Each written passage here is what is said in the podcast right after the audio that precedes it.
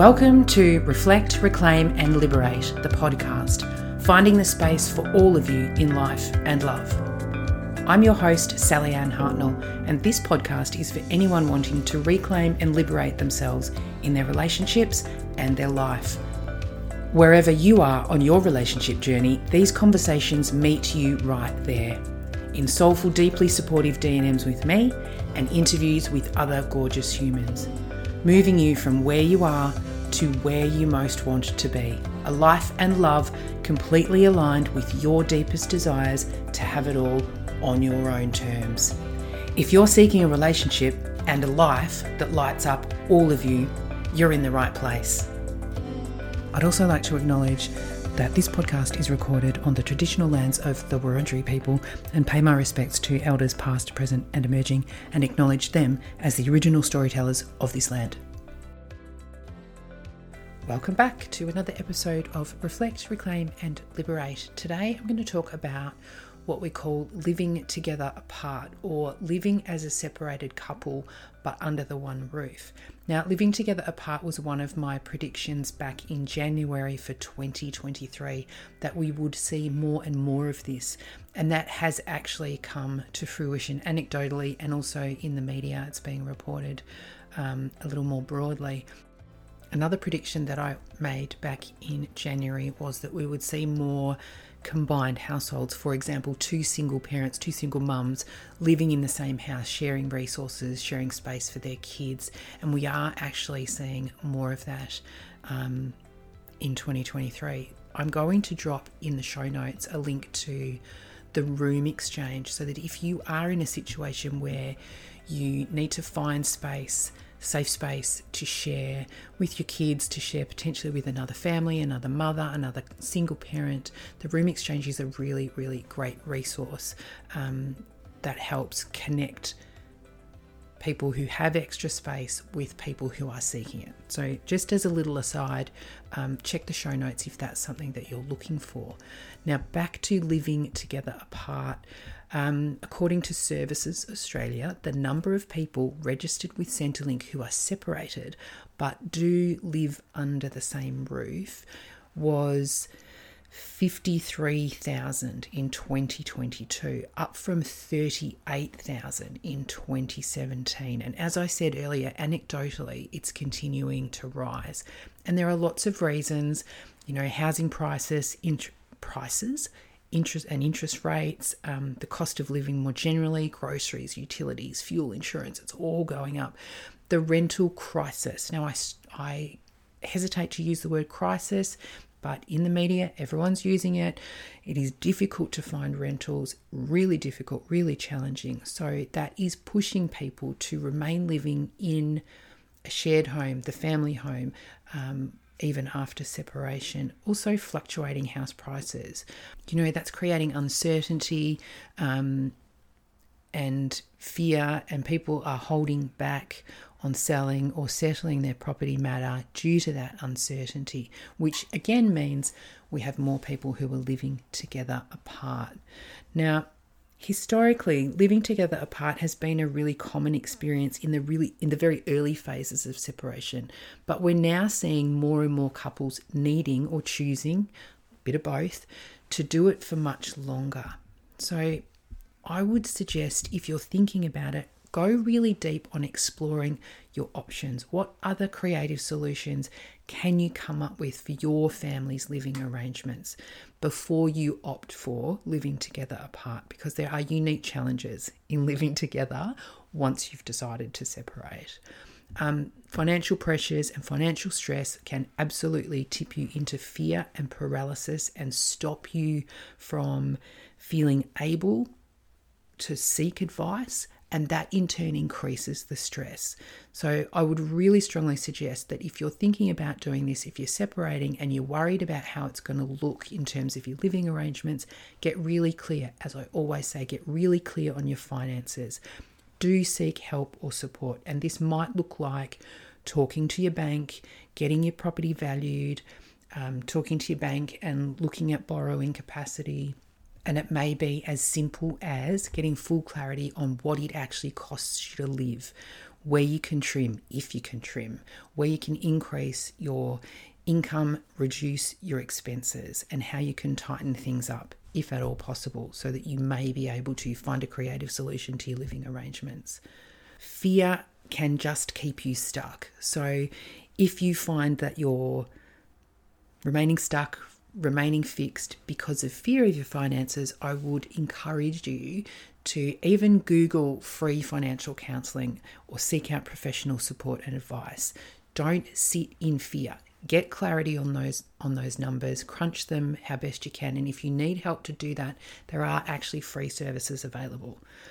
Contact your lender. One of my clients recently saved herself thousands by contacting her mortgage lender.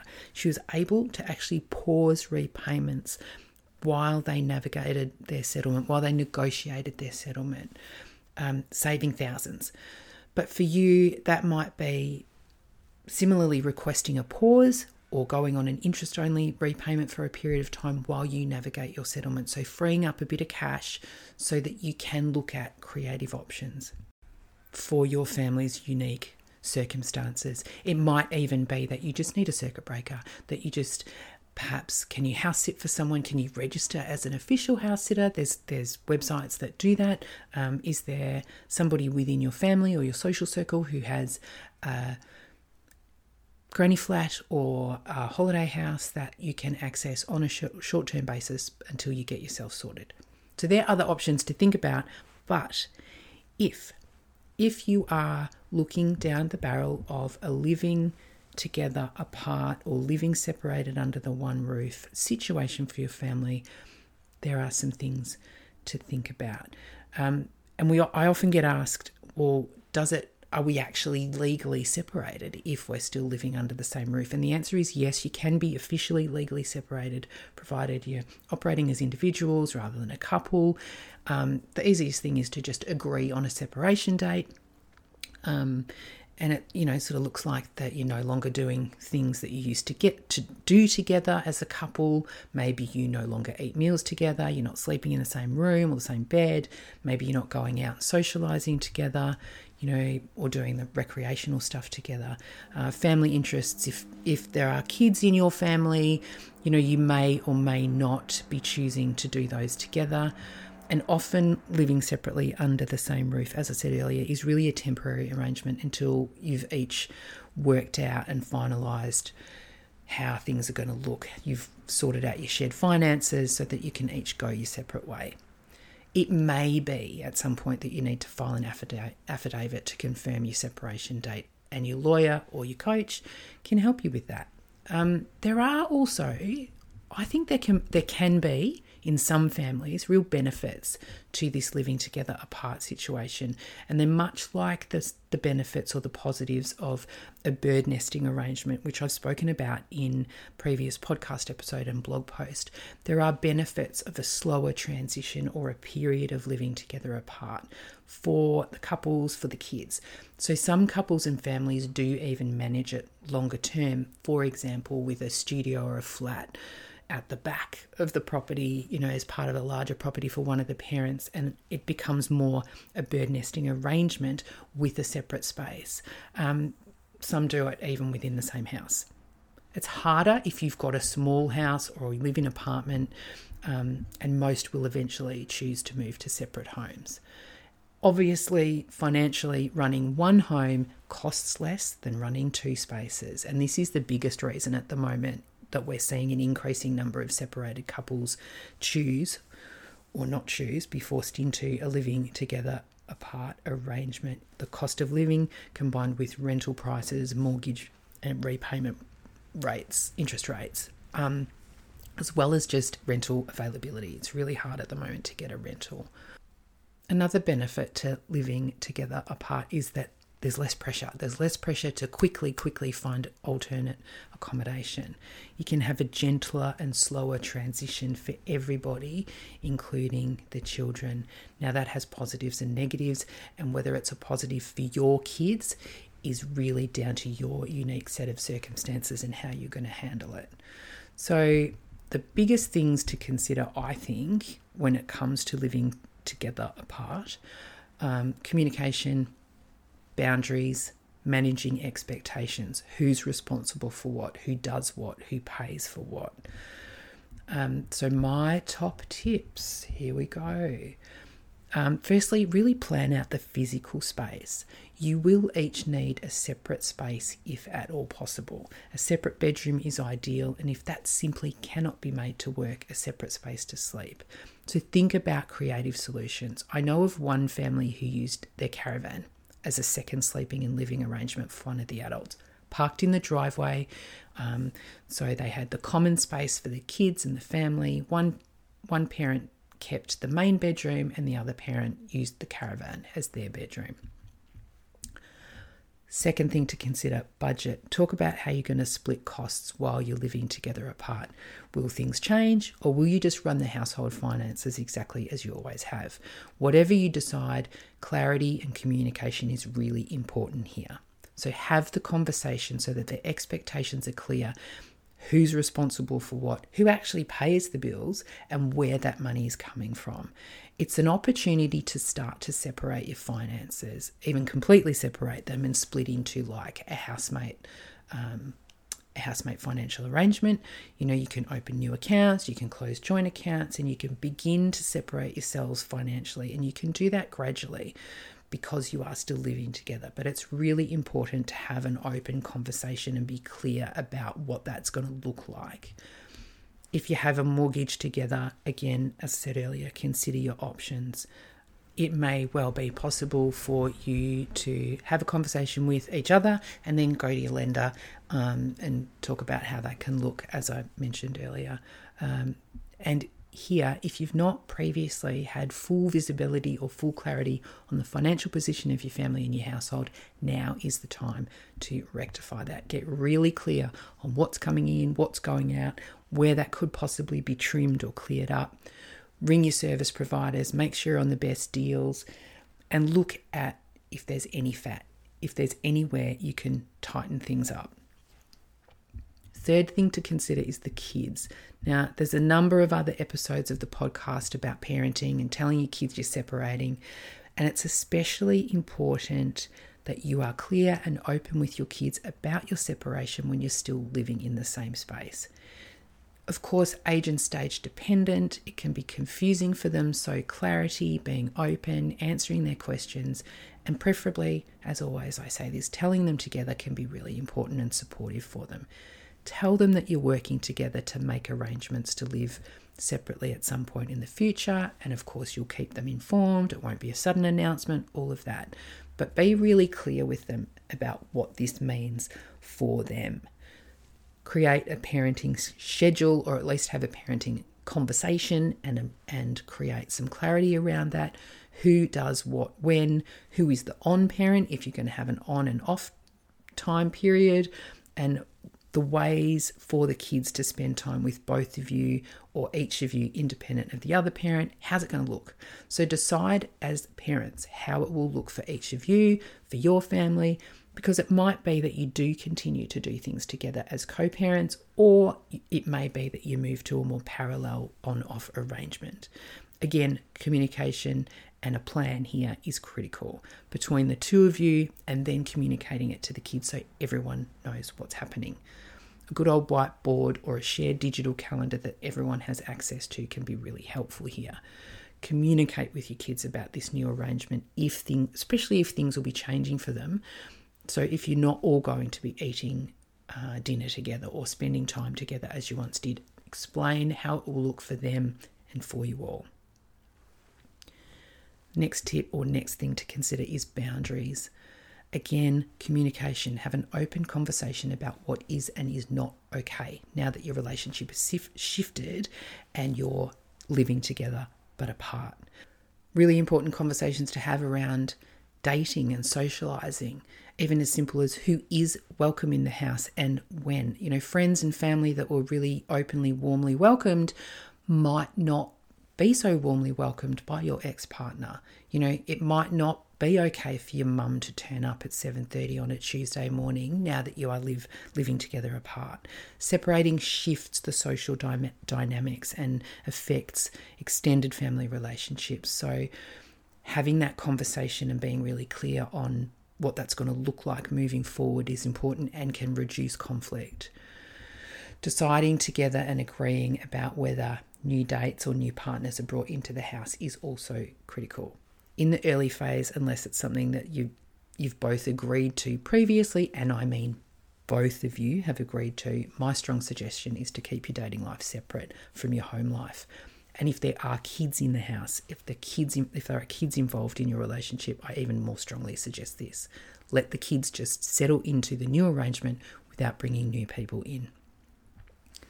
Also, in terms of boundaries and physical boundaries, who has access to the spaces and when? Are you going to continue to share the communal spaces or are you going to, I was going to use the word ration, but are you going to um, use a more parallel arrangement? Are you going to be all in or are you going to split them out? So, you know, if there's only one TV in the main living space, who gets to choose what you watch? Bathrooms, how will you navigate the sharing of bathrooms now that you're separated?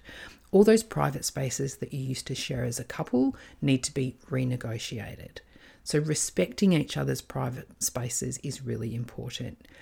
Hopefully, you both have a bedroom or a private sleeping space, and if you do, not encroaching on the privacy of your ex's space is important. Respect their right to privacy and a, and a space that you don't access without their permission or their invitation. Another part of boundaries, or another thing, sorry, to consider really is load. Who does what, who's responsible for what, and when. And again, this needs to be negotiated and communicated. So if one of you was previously responsible or took the main part of responsibility or load for a particular thing in the household the cooking, the shopping, the washing, the gardening, the cleaning, the gutters, the kids' school pickups, drop offs, whatever it is this needs to be renegotiated and communicated really, really clearly. I suggest if this is going to work for you, that you do look at all the regular tasks that it takes to keep your household and your family running smoothly and you create a schedule.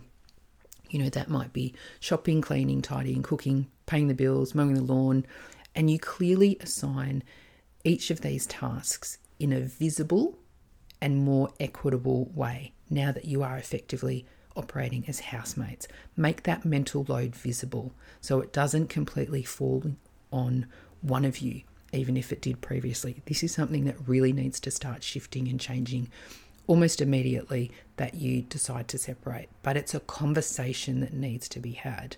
And remember that what you decide right now may need further negotiation and discussion in a week's time, a month's time, six months' time, if you're still in this living together apart relationship. So, load kind of sits in underneath boundaries, but it's also a little bit different. And the big, big, big thing communication. So, before launching into communication, it's really important to decide how you will communicate as separated people living together. You know, you're separated and getting divorced for really good reasons, and often one of those reasons is that your communication hasn't been as effective or as calm or as whatever as it could be. It hasn't been great. So find the ways that you can communicate about the household, about the kids, without inflaming things. You will need regular check ins. And so, a really good way to do that is to formalize them. Meet over a coffee or a meal, discuss the key issues, and they're going to be money, kids, parenting, chores, mental load, who does what, who pays for what, how that all lands. And so, talk about whether each of you feels it's an even split. And bear in mind that fair and even is not necessarily 50 50. So you can negotiate this in a way that works best and feels fair to all of you. Really work hard on dialing down your emotions and your reactivity, soothing your nervous system, soothing that reactivity so that you can start to communicate in a more business like fashion with one another. Try and keep your emotions out of the conversation, and there's whole other podcast episodes on on this sort of stuff, but try and keep your emotions out of the conversations about the practicalities of living together while you're separated. Find other spaces and other people to vent to and share those big emotions with. Friends, yes, but of course, I'm going to say this is where a coach can be invaluable. It's a private, safe, objective space and sounding board to support you in sessions with me, but also between sessions when things get tender or or you're fired up or feel too big or too hard. So find a safe, objective space that you can vent and you can deal with those big emotions that is not in that household where you are that you are still sharing with your ex. And if there are kids, do your utmost to keep the communication between the two of you calm, respectful, and positive when you're in the space with them, even when your ex is not there. Calm, respectful, kind, and positive they still have a relationship with your ex. They are the kids I'm, I'm speaking about here. The kids deserve a, a positive relationship with your ex. They're not divorcing them, you are. So try and keep that communication calm, kind, and positive. And if you really can't do that, if you really can't communicate calmly and kindly with your ex, it might be that you really need to look at other living arrangements. And it's maybe it's just that circuit breaker. Go and stay with someone else. Go and, you know, if you can just rent a hotel room for a couple of days, stay with your parents, whatever it is, find a circuit breaker to help you dial down your emotions so that then you can step back into the space. The common family space, the living together apart space.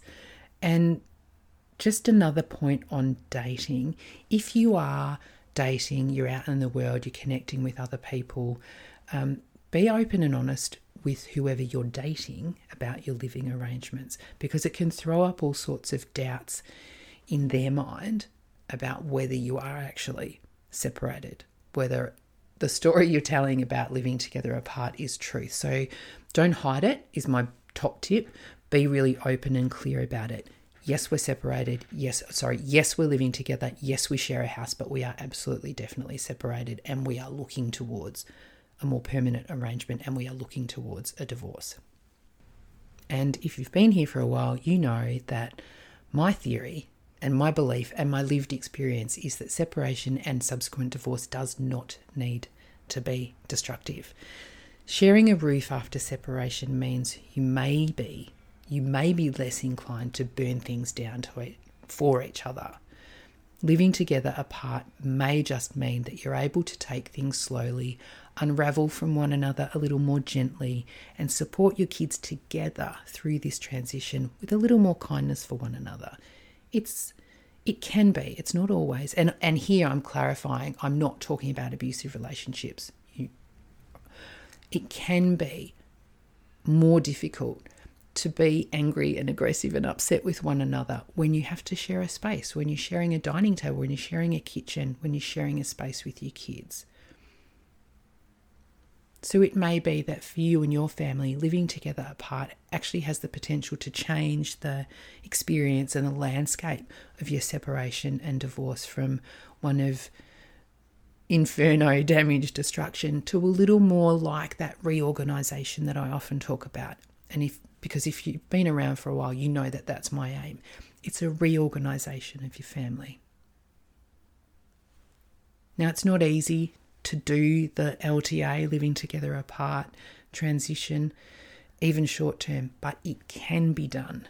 The key is open communication. The keys are open communication, clear boundaries, and really well defined expectations so everyone is on the same page communication, compromise, compassion, empathy are going to be really, really important.